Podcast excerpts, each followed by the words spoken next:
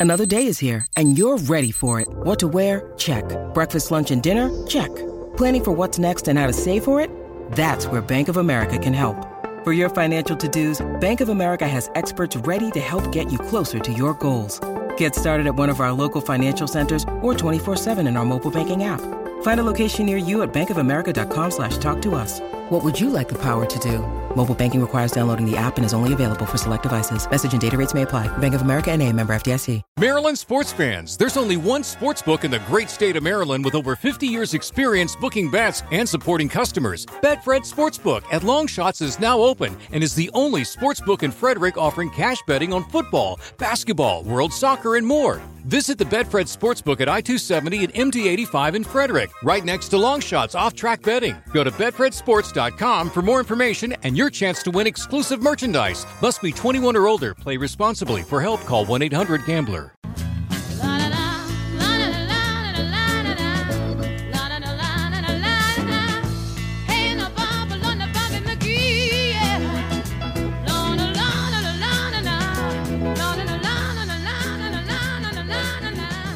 A little Janis for you and Bobby McGee off her Pearl album. This is Patrick Prince, editor of Goldmine Magazine, and this is the Goldmine Podcast, a proud member of the Pantheon Podcast Network. The album Pearl is the subject of the April 2021 issue of Goldmine with Janis Joplin on the cover. And it was, of course, released after Joplin's death and one of her finest albums. This podcast episode, we'll be talking to Michael Burns, the current biographer of John Till, the guitarist who was in Janis's Full Tilt Boogie Band, that great band that was featured on the Pearl album. John Till was close to Janis, even though they only knew each other for a short period of time. They became very close. They really liked each other, and if Janis liked you, she stuck by you. Now, Michael and John Till were both living in Stratford, Ontario area of Canada. That's near Toronto when they both met. And Michael will explain to you in the podcast how he started to document Till's interesting musical life. And on this episode, we'll talk about some misconceptions about the full Tilt Boogie story. Um, we'll talk about John Till's first band, the Revels, or the Revels, deciding how you want to pronounce it, but it was short for the Revolution. Uh, that that was John's first band, and he was in with Richard Manuel. Yes, that Richard Manuel, the band. And we'll talk about Till's time in the in Ronnie Hawkins' Hawks too also Till's time in the Cosmic Blues Band with bassist Brad Campbell and how they went from that band to full tilt uh, to, you know, getting together with Janis. And of course, we'll talk about Joplin's manager, Al Grossman, and the producer, Paul Rothchild, and the whole making of Pearl. Basically, this is an extension of the print feature that ran in Goldmine and we'll be right back after this message from CygnusRadio.com. Hey, I'm Ronald Webb, and this is Patrick Prince. And together we host the Goldmine Radio Hour, the show that features the latest issue of Goldmine, the Music Collectors Magazine. Tune in Sunday at 7 p.m. Eastern Time on CygnusRadio.com. Michael? Hi. How, how are you? I'm doing good. You're in Toronto. Um, yeah. John's in uh, Stratford, right? Yeah, I, I, actually, um, I'm actually in St. Mary's, just outside of Stratford. Oh, okay. I lived in Stratford uh, for for ten years. I um, I, I bought a B and B in Stratford about ten years ago, and I was getting photographs taken for it, and I got along really well with the photographer because I got a very large record collection and he he made a passing comment. He said, "You know, you'd get along really well with my friend's dad. He used to play for Janis Joplin." And I said, "What?" anyway, anyway, so I started envisioning, you know, having a concert in my living room, and I got in touch with John, and we hit it off, and quickly became friends. And he did over the years. He played a few concerts with Eugene Smith in my living room, and and we hit it off. And then I got to know him really well, and uh, one day I said to him, "How come nobody's written your story down?" And he said, "I don't know. Who'd read it?" And I, I have a journalism background, so I, I said, "I'll do it." So we started, co- you know, cooperating together and collaborating, and he'd come over for dinner, and I'd cook him hot dogs or whatever. It was all pre-pandemic, of course, and uh, he'd start telling me stories. it was, uh, it was uh, interesting. The the, the thing that really annoyed him at first was, you know, that story I told you about the drop the L and till. Yeah. That that he said that story has been hounding me for years. he says it's absolutely false. What's interesting about that is I, I, I went back, you know, I talked to the writer about that, and she said that the band, um, one of the members came up with that, like, let's just the story, like, let's let's make it sound like a full tilt boogie and then they the two L's would refer to John, not not be his band, just kind of like as no. a, well, I, I asked John about that as well. Yeah. back, and he said no. He said he said none of that ever happened. He says the, the name came because we just thought we sounded like a full tilt hard on boogie band, and we said we'll just say you know what kind of music do we play? And somebody said full tilt boogie, and they all went yeah, that's it. And John, like you know, there's another story out there that that John convinced Janis to hire his old band, yeah, which is which is completely false. So um, when they when he found out that the Cosmic Blues was being disbanded because he was in that previously yeah, with uh, with uh, Brad Yeah. Campbell, and uh, those two. Um, that he said they were taking off out of Nashville when when it became apparent that New York, the, the gig in New York, was going to be uh, their last concert. I'm sorry, they were going to Nashville, and Yeah. their third last show on that tour. And Brad came back to where John was sitting and says, "You know, it, it is the last tour, but I think Janis wants to keep you and me on." And um, so after that tour, John went back to Stratford, and Janis had left it as a call me. So on New Year's Eve, he called her and said, "How's it going?" And There was a party in full swing at her place, and she was Of like, course. "How come you're not here?" and uh, John said, "Well, do you want me to come?" She says, "Yeah, man, we got to make a band." So, so, so John uh, went to um, San Francisco about a week later. Um, but it, but that's funny too because when he got there, he couldn't find Janis. He couldn't find anybody because Janis, it turned out, had had gone to Brazil. That's And, right. You know, just just just to get away from the the drug scene and all that. So John and and Dorcas, that's his wife, ended up uh, with with their two year old baby at the time, Michael, ended up at. Um, uh, what hotel was it? The El might be the El Cortez Hotel in San Francisco. He said, "I don't know how we ended up there. I don't know if Janis people booked it for us, or if, or if I got in a taxi and said take me to the hotel." He said, "But it was too expensive." He said, "I didn't have a lot of money, and I was quickly using it up. So after a few days, he and his wife decided, you know what? Maybe we should just go back to Canada." and they they were thinking about that because they they couldn't find anybody. They they had no way of contacting anybody, and, and Janis was not there. So they were leaving the hotel to go for dinner to decide if they were going to go home or not. And John said, "I think we were we're pretty sure we were going to go home." And as they got to the lobby, they couldn't leave the hotel because somebody was pushing a Hammond B3 organ through the door to get into the hotel.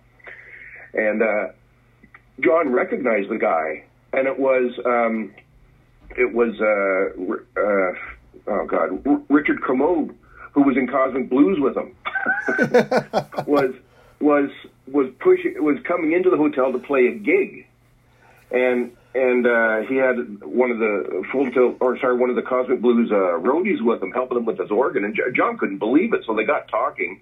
And um, Richard said, well, "What are you doing?" He says, "Well, we're probably going back to Canada because we don't know what's going. We we can't find anybody." And uh, he said, "Well, I need a place to to stay too. Why don't we get an apartment together?" So they did, Wow. and they split the cost. And then uh, he phoned, um, I think it was uh, Richard Kermode, phoned Albert Grossman and said, "Put this guy on the payroll." Yeah. and uh, and so he did, and so that's how he, he ended up staying in San Francisco. But if if he hadn't bumped into Richard in the lobby, he, He would have come gone. home, and maybe not been in that band, you know. Is it true that um, Janis thought some of the guys were too square There's a com- no, She no, didn't- no. She uh, in Full Tilt Boogie. No the the Cosmic Blues Band. No, no. Cosmic Blues was um. She she liked the she she liked the band uh, according to John. Um, I mean, I've heard that too. That you know, she thought people were square, but she she really didn't, as far as I know. But there were tensions in the band. Like uh, John had replaced Sam Andrew, Yeah, and and there's all kinds of you know rumors about why that happened. And John's not really sure, but it might have had something to do with uh, his his heroin use. Um, you know, which Grossman didn't like because it was affecting Janis, who he was trying to you know, trying to keep, you know, and uh, and and Louis Gasca was one of the horn players, and he was firmly in the Sam Andrew camp, and he didn't he didn't really want John to, to he, he didn't think John belonged in Cosmic Blues, and John told me the story about they were playing the Hollywood Bowl, and he went over to shake Lewis's hand, and Lewis just turned and walked away. wow. So there was little tensions. There was little tensions like that. Yeah, And it was more like Janis liked the horn sound, but she found it really hard on stage to sing over them, and it was just, and it was really expensive to to to keep that act on the road, Sure. and you know, pe- people came and went, and and maybe some of them, you know, were a bit square, like, uh, but- I I don't know that she ever said See- that or thought you that. know what Like happened? Louis Gasca, right. sorry. You know what happens? One remark can travel and make history. You know, she could have made one Oh, remark sure, to yeah. someone, Yeah. and then you know it's set in stone. So that's the problem Yeah. with music history. You know, yeah, it is. It, it's it's so true. There there's a very interesting story that you said that hopefully will be in the book in the biography. Um, you're you're writing um, with John uh, that John after recording Mercedes Benz he was in the studio with her doing the vocal demos right? And they went to a local restaurant for lunch and they learned about Hendrix, Hendrix's death. And Yes. John was as shaken as her and said, "Please don't follow in his footsteps." And she replied, "You know, she's having too much fun to check out now." And Yeah, that's we, that, yeah, that's exactly what happened. that Um, really they- sent They, had been shivers down yeah, my spine. It's true. Yeah, Well, they they were in the studio working on on uh, Pearl, and Janis had had this idea for the song Mercedes Benz, which she Right. took from an old um, Michael McClure song. Right. She sang And- it. She sang it at the Fillmore uh, while waiting uh, before performing at the Fillmore. I think at a bar, right, or so, something to that well, what effect. had happened was they were in Port Chester, New Yes, York, I think. And that's it. before, it. Before they, yeah, before they did the show, um, Janis McClure, um, Nick Gravenites, I think, was there. Bobby Neuwirth, Yes. and Gerald, uh, Rip Torn, and and Geraldine, Yes. uh, what's her name, were, were there as well. And Janis said, I, "I can't get this song out of my head." She started singing "Won't You Buy Me a Mercedes Benz," which was a reference to a Michael McClure song. Yep. And as they were playing with the lyrics, she said, Bobby, write this down. So Bobby Neuwirth started putting down the lyrics that she was making up on a napkin. And then uh, they got going. They were having a grand old time. And, and John actually wrote some of the lyrics, but never got credited for it. Right. And what had happened was she had said, What else can we be thankful for? And John said, I just looked around and saw everybody with their drinks in their hand. And I said, A night on the town. And she and she said, Janis looked at him and said, Perfect, write that down, Bobby. but uh, just just little things like that. But John said that night, while they were playing in Port Chester, she Yeah. sprang the song on the band. They'd never played it. They're like, what? That's crazy. but uh, like, and I'll tell you something else that's interesting about Full Tilt Boogie. Um, they they had a meeting in New York, uh, uh, according to John, and and uh, he was there. Um, uh, uh, R- Richard was there. Richard Bell. Albert Grossman, Janis Joplin, and the rest of the band was there, but it was basically those four at one end of the table that were sort of paying attention. And Janis said to um, uh, to Albert Grossman, "This record is not going to be a solo record. This is a band record." And her exact words were, "I want everybody to get a piece." Yes. And and Grossman said, "No, I don't think that's a good idea." And she said, "No, this is the best band I've ever had. You know, I, I want we're going to make a record like you wouldn't. believe- I want everybody to get a piece." So they argued back and forth, and Grossman finally relented and said he'd have the papers drawn up and signed, and everybody would get a piece. but then she died, and nobody could mm-hmm. remember. you know, conveniently, no, nobody recalled this conversation. John said he and Richard walked out of the restaurant that day thinking they'd hit the big time. Well, And uh, he was that, he smart. said that's why that record's so good. He- Right. That that record's so good because we put our all into it because it was our record too. That's right. She was smart. Yeah. She knew that having a band committed to a project, to a band, feeling like they were family, would they would make great music together. And wouldn't. Yeah, You and he know, said that's that's why the album cover is designed like it is. Her on the front, and the band on the back. Yeah. he, he said she wanted equal billing in a way. So yeah. So, but but now later on, you know, they they uh, talked to lawyers at some point. I don't think it went very far, but the lawyer was basically saying, okay, she said she- she wants you to get a piece. Did she say how big the piece was? like, Right. you know, you know, there was no definition, right? So it just didn't didn't happen. Yeah. The and best. Janis's estate doesn't have anything to do with Full Tilt Boogie, so. Yeah, the best part of the um, article that we did in the April issue was uh, the April 2021 issue was interviewing her family and getting a inside look at Janis as a kid and um, mhm. there was a lot of depth in her as a human being. Yeah. And uh, Yeah, well, you, you know, she, John, John and her were great friends. Like they, like they really, Yeah. really connected well, and they they were only together for I don't even think two years really. yeah, And uh, you know, like like his third gig with her was Woodstock.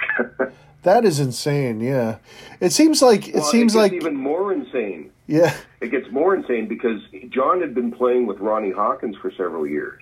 yeah, yeah. I, and I, they were playing I, Yeah, I know. like they they were playing bars in Toronto, and they were doing these month long residencies. But you know, it was getting to be the the late '60s, and you know, Ronnie Hawkins' sort of hill, you know, music was sort of falling out of style, and this new stuff was coming in, which, by the way, he thought was a fad, Ronnie.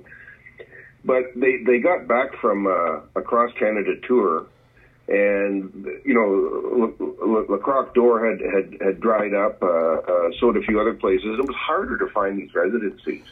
So, so Ronnie moved out to Streetsville, uh, which John said was a pain in the butt because before he just had to hop a subway and go downtown and he was at a club. Now he had to make his way to Streetsville and back every day. But Ronnie got a, a gig in the in the in the strip mall, the basement of a strip mall, a bar. And John got out there and he said the first night was crazy. It was packed. It was insane. It was really great. I thought this is going to be a really good one. But every other night was empty. Well, it turned out the bar was brand new and it had opened and the first night drinks were free.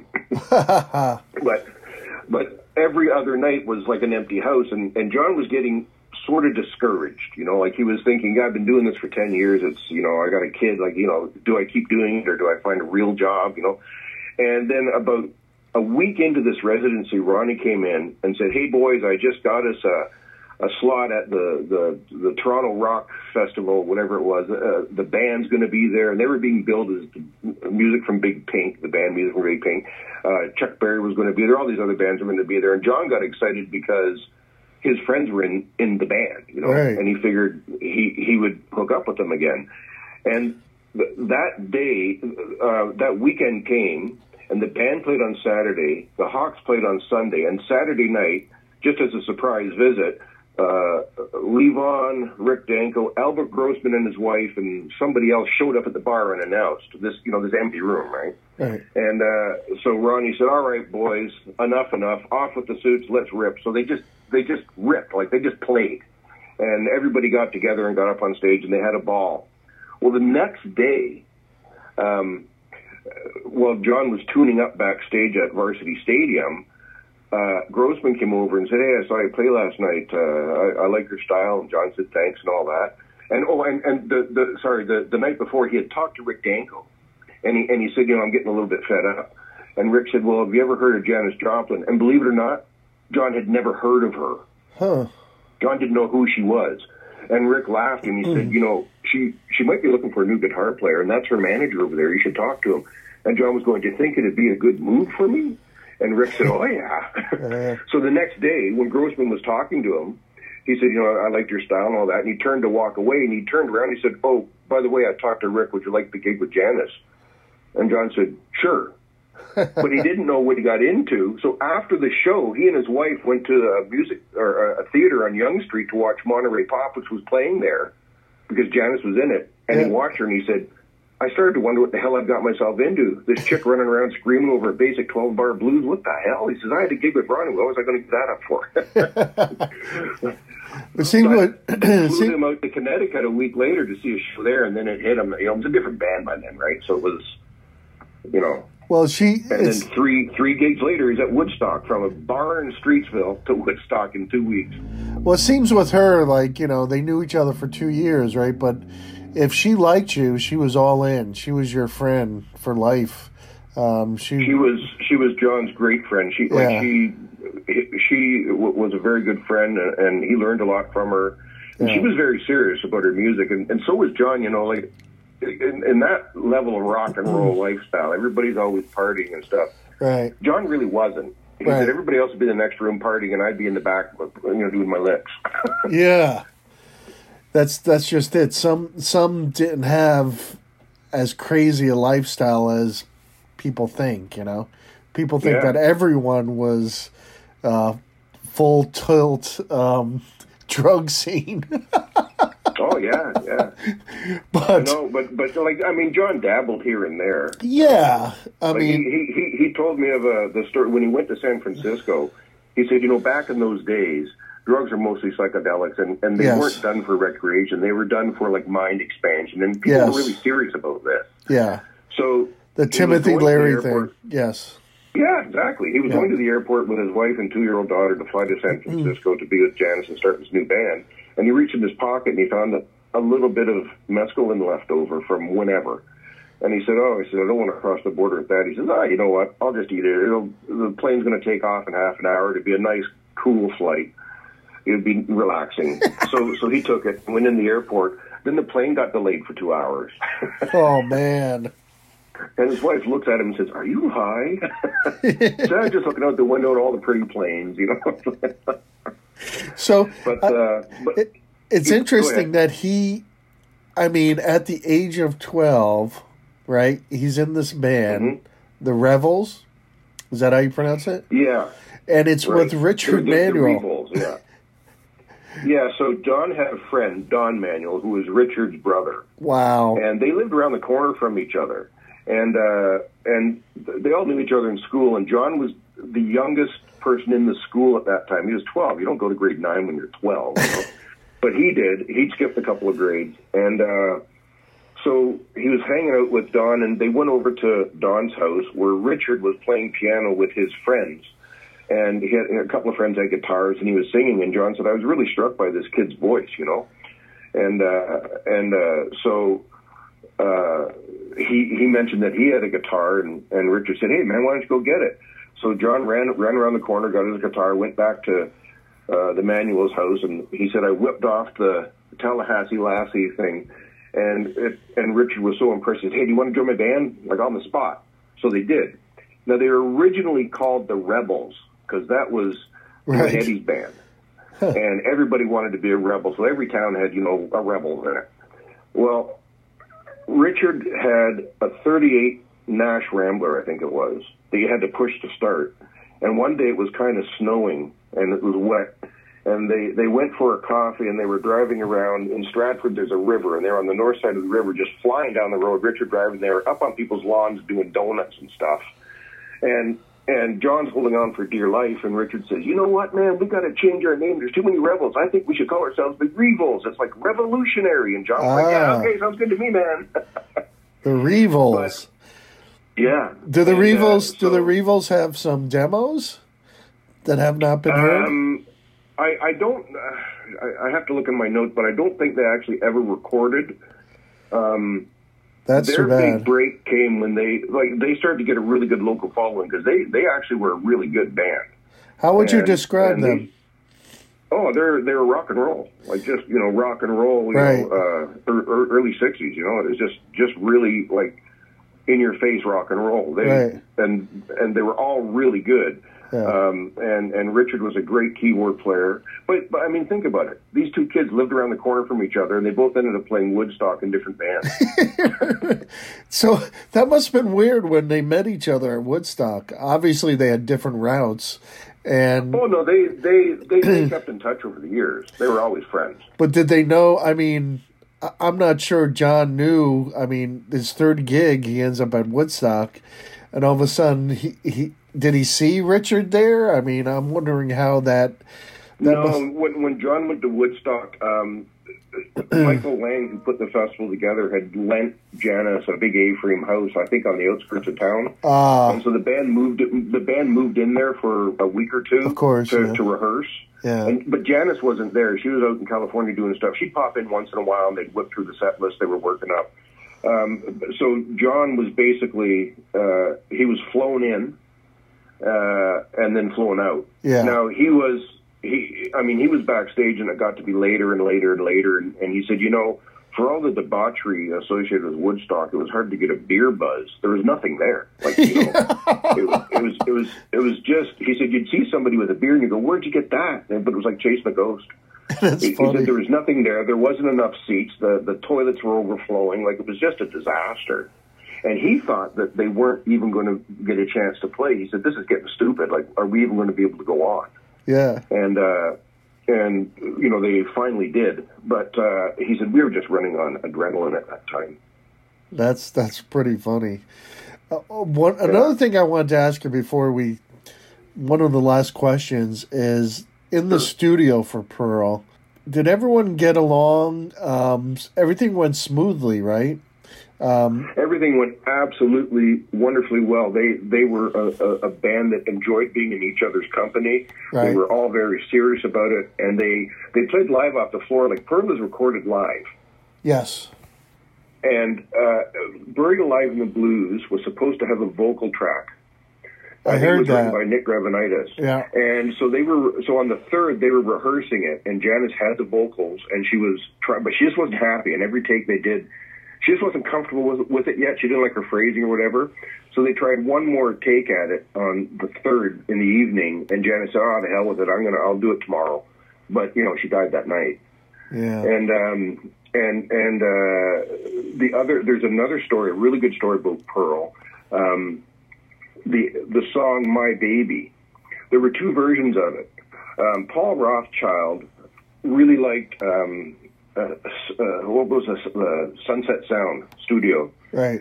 CB uh, was at Columbia. Uh, anyway, the, the the label liked their studio, and so Paul Rothchild recorded "My Baby" in the, the CBS studio, I think it was, and uh, and and also in Sunset Sound, just as demos. Well, the one in Sunset Sound had just wasn't that great, but the one that was recorded at the other studio had a really good vocal track, and they didn't have enough songs for this album. So Paul Rothchild came to John one day and said, "I got an idea." So he took the demo of My Baby and took took all the music off it except for the drum track, which he mixed down so that they could have you know a time signature. Hmm. And then the band gathered in the studio live and re-recorded all the music under this pre-existing vocal track from the other take. And the only person who could hear the drums to keep tra- was was uh, Clark Pierson on drums. And John said it was really. He said, you know, when we get when we play that song, there's a part in the middle where Janis pauses, and she had this thing where she'd raise her arm up and bring it back down, and that'd be the cue to come back in. He says, I forgot she wasn't there. I looked up for my cue. Yeah, I heard they all got along. They got along with they were Paul. great friends. And and that's what the magic of them they were able to keep on going after Janis after she passed. Yeah. Of, of course, they wanted Yeah, to finish the band, it. The, the band wasn't put together by, by John. It was put together by Grossman. Right. Although John had some influence, like, like when he was waiting around for Janis to come back from uh, Brazil, Yeah. he and he and uh, Brad um, needed to start playing somewhere. They were just sitting around for a month having fun, right? Right. And so Richard Richard Bell phoned Snooky Flowers, who'd been a sax player, I think, in in Cosmic, to see if there's any gigs going. And Snooky said, I need a guitar player and a keyboard player like tonight. So they went to this strip bar called the Galaxy. and John said it was really weird. He said they had these big pillars and the strippers would be on top of the pillars, like above your table. You know, these pillars are San- place all over the place. In San And Francisco? said during a break, I'd sit down and put a hand over my drink, you know. Oh, God. but but they were playing with Snooky's band, and they went Yeah. upstairs before they got on, and, and uh, they practiced a bit. yeah. And Brad said to John, "What do you think of, of his drummer?" And John said, Mm. "It's pretty good." So Janis came in to see them play one night with Grossman, Uh. and uh, uh, Brad said to her, "What do you think of uh, uh, the drummer in this group? You should check him out." So she invited him up to her house in, in uh, Larkspur, and he got the gig. That's how he became the, the, the drummer in Full Tilt Boogie from strip club to Janis Joplin. wow. So, So- you know, there's all these little stories behind it, right? Yes. And and that's what the book we're writing is is full of these little stories. Well, this is um, this is what I want to push. I want to hopefully gold miners, you know, listen to this and are ready to read this biography. When when can they expect it? When well, we're about we're about eighty percent done. I mean, I'm I'm I'm shopping for a publisher. So if you know anybody who wants to publish it, I'm sure there'll be people who will, because it sounds But, very um, interesting. Hopefully, this podcast helps. Um, I'm sure oh, it will. great. Thanks very much. Um, Um, I, I talked to, to John. I told him I was doing this. He goes, "Yeah, okay, you talk to him." He says, "I'm I'm pretty much done talking to people about Janis." he's but he's he does talk to me, and and we Yeah. talk regularly every week. So well, Michael. Thank you very much. Let's let's stay in touch, okay? And yeah, uh, I, And, I uh, really want to see this thing. magazine. I want. I really want to see this thing published. Um, there's not enough about Janis. Uh, there's not enough about John. Um, so No, there isn't. And and it's a great story. It's a it's a it's kind of a Cinderfella, you know. yes, it is.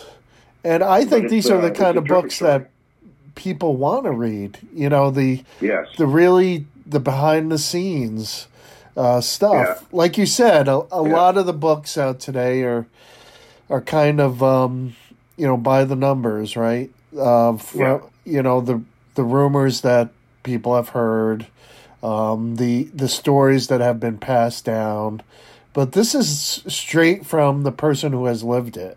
Like when you were saying that uh, John went to the restaurant with Janis after recording the demo. You know, it was just him and her in that room when he did the vocal demo for Yeah, Mercedes Benz. And it was just a demo because she didn't know if the song fit her style. So she was going to record a vocal demo and let Paul Rothchild decide. She recorded two vocal demos. And in the end, they just went with one of them. yeah, But uh, it was supposed to be worked up by the band, but never was. yeah. Her death was one of the saddest things of uh, rock history. yeah, John. John told me that she was expected in the studio, and they were waiting for her. And, and Rothchild went to make some inquiries, and uh, John went for a cup of coffee. He felt like a coffee, so he went to um, down to the lobby, put a quarter in the machine. He looked out to the parking lot. These big glass doors in the parking lot, and he saw Paul Rothchild standing there with John Cooke, and Rothchild had his hand up on Cooke's shoulder, and, and Cooke was looking down, shaking his head, and almost crying. John said, "I knew something had happened, but I didn't know what." Yeah, and uh, he went back to the studio, and then they came in and told him. But he's, you know, just just devastating all the way around. yeah. He probably thought about the And- and- restaurant. um, what he said in that restaurant that that day. Right Oh away. yeah, for for for sure. He went back to the hotel, and actually, Paul Rothchild and John Cooke had said, "Do not talk to anybody. Do not talk to reporters, especially." So John was somebody that if you told him not to do something, he wouldn't do it. So he went back to the hotel. There was all kinds of cops and ambulances and fire trucks, and he went into the hotel room where his wife was, and she's going, "What the hell's going on?" And John went, "Nothing." Jeez. but uh, you know, the the next I, like what what happened in the days following. So John and I talked about that. You know, there's they didn't leave the hotel for four or five days. And Wow. Kris Kristofferson was there. Um, he he moved into the hotel to keep people company. Wow. But, um, well, well, they didn't like Richard had a had a room, and he had a, or, or Pierson had a room, and he had a little Rhodes in there just to sort of play, Yeah. keep keep his mind off things. And John went in there once, and Kris Kristofferson was in there, and a few other guys were in there. And they did have a little like jam in her memory kind of thing, you know. But yeah. that was it. it was sad all the way around. It- It, was over. Yep. It's it's a shame, man. And then came the seventies anyway. full. Oh, well, but, but you know, Pearl, like John made less than eight thousand dollars off Pearl. Yeah. basically. You know, and, and it's uh, it's a great album, one of the greatest albums of all time. And who just think what they could have done next? I know, I know. yeah. That's that's the that's the kicker right there. But uh, I look forward to this biography when it's done.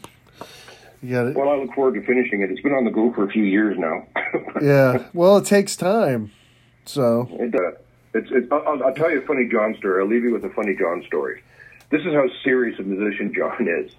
And he'll just say things like this, you know, like they, they just sort of pop out once in a while. He'll say, uh, my fridge hums in B or B flat. I said, I said, what? He says, well, when I'm playing guitar at home, like if we have friends over and I start to play guitar, if I hit a B or a B flat, it sort of the, the fridge gets in the way. He says, so when I'm home, I tune my guitar to the fridge. I turn it to a B in between a B and a B flat, so it's in tune with the fridge, and it doesn't bother me. that is Only funny. a serious musician does stuff like that. And you said he's retired now. That's the that's too bad. he did his last gig. Well, he I mean he played for years after Janis. He he played you know in BW Polly and and he played in, in lots of other stuff and. uh he did his last gig. They did a tribute to, like as you know, Stra- Stratford's a festival town. Yeah. with the theater and all that, and they have a big music festival as well. And one of the shows last year was a tribute to to the uh, uh, '60s or Woodstock. I can't remember, but Janis Joplin was a big part of it. So they put together sort of a tribute band. They had John come out and play for a, a few uh, or like two or three songs, and he almost wasn't up to it. His health is kind of you know uh, it, it comes and goes. Um, but uh, people, uh, you should have seen the crowd. They heard he was going to be there, so it was just this incredible crowd and um, it was a great show. And and after that, he he hung up his guitar.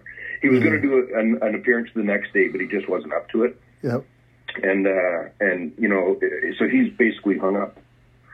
Uh, but he he's uh, he's he's doing well otherwise. I mean, uh, I talk to him every week, two or three times, and and he's uh, he's doing well. I, I don't go over to his house because of the pandemic and everything, but Hey. he Well- doesn't come over right now. But uh, Give him a- he's, he's a wonderful guy. He's had a great career, and uh, it's it's an honor for me to be able to write his story. You know, um, it it started out. He just wanted me to correct his Wikipedia page, and we still we still haven't got around to it. But now we've got the story, right? So it's, we just keep going. And he wakes up and he goes, "This thing keeps me going, Mike. This book keeps me going." I said, "Okay, let's do it." And he also says to me, he phoned me up the other day and he says, "You still interested in this? You still want to keep doing it?" And I said, "John, yes." And and I remember once he was at, at our house. He was having we were having dinner with him, and uh, uh, he said, you, you know, "Come on, Mike. Is are you sure you want to keep doing this?" And I said, "John, I used to." I used to play air guitar to you when I was in high school. I mean, I'm 60 now, you know. And uh, I, I said, 18 year old me is having a really good time with this. And my wife looks up and says, Yeah, so is 60 year old Mike. Well, you know, he's a great guy, and it's an honor for me to be able to do it for him. Put it that way. Tell him we uh, wish him, we give him our best, and All right, and please keep in touch, Michael. Tell us how the book is going right. when it finishes. Okay. I will do. And uh, and just on a side note, thanks so much for your magazine. I've got a rather large collection, not by I mean maybe two or three thousand albums, but I've used Goldmine forever. I've been subscribing forever, so it's it's a great great resource and great stories, and and keep it up. Okay, You, man. you have a wonderful day. You and, too. Uh, thanks for calling, and we'll talk to you soon. Thank you. We'll talk soon. Okay. Bye-bye. Bye now. Okay, Goldmine listeners, thank you for listening. Don't forget to go to select record stores, Books a Million, and Barnes and Noble to pick up your print edition of Goldmine. You can also get exclusive content on goldminemag.com. You can subscribe there and get a percentage off the cover price. Okay, this is Pat Prince, editor of Goldmine, signing off. We'll see you next time.